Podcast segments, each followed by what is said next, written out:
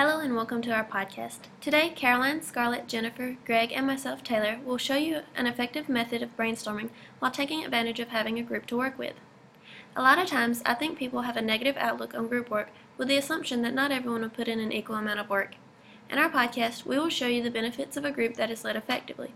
This will benefit, benefit the research process and the success of the product. In our case, we will use our group to brainstorm ideas on how to research the social climate of the 1980s and its contribution to Ronald Reagan's Challenger speech. When brainstorming, the first thing you should focus on is the central idea. If you don't know what you're looking for, you won't know what information you need or what sources to use. In reference to the Challenger speech, for example, we wanted to know the background of the time period when this speech was given so we could understand where the audience is coming from as they listen to Ronald Reagan's speech, the emotions, and the emotions that are involved in the incident. As a group, we were able to effectively decide on which aspects of the 1980s were worth researching and divided the work into categories. Not only does this promise a variety of research be conducted, but it also ensures that everyone is putting an equal amount of work. Brainstorming is one of the hardest hurdles to overcome when writing a paper or a speech.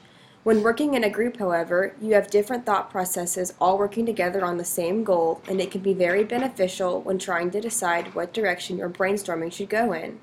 For example, should you each research the same themes and compare results? Or should everyone go about their own methods and compare their findings? You are going to have very different opinions regardless, but how you go about getting them is where the efficiency aspect comes into play. In the case of Reagan's speech, we each decided to look into the different categories on our own and compile our research as a group to decide what's worth further investigating and what we can put aside. Another important concept of group work is making sure everyone has a specific task that will make researching as effective and as painless as possible. The leadership may vary depending on the group, but sometimes it's a good idea to delegate certain positions for each member to help divide and conquer the work. An important role for one group member could be having to compare the research results and make sure there's a variety of options. This means having information from a wide range of resources such as the library, interviews, newspapers, pictures, and people. Other roles may include analysis, timekeeper, proofreader, whatever you want to do. Regardless of the roles chosen, leadership is essential for groups to work efficiently, and efficient group work means there will be an efficient brainstorming. Our group has been very successful thus far in contributing to the overall research efforts and working together as a team. Brainstorming is a difficult part of the process, but due to our willingness to bring all of our ideas together on one piece of paper, our research for the social climate of the 1980s and its correlation with the Challenger speech is that much better.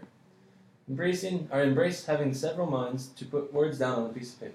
The variety of information that you'll all bring to the table will not only make your speech stand out among others, but will also give a positive light to group work and its capabilities.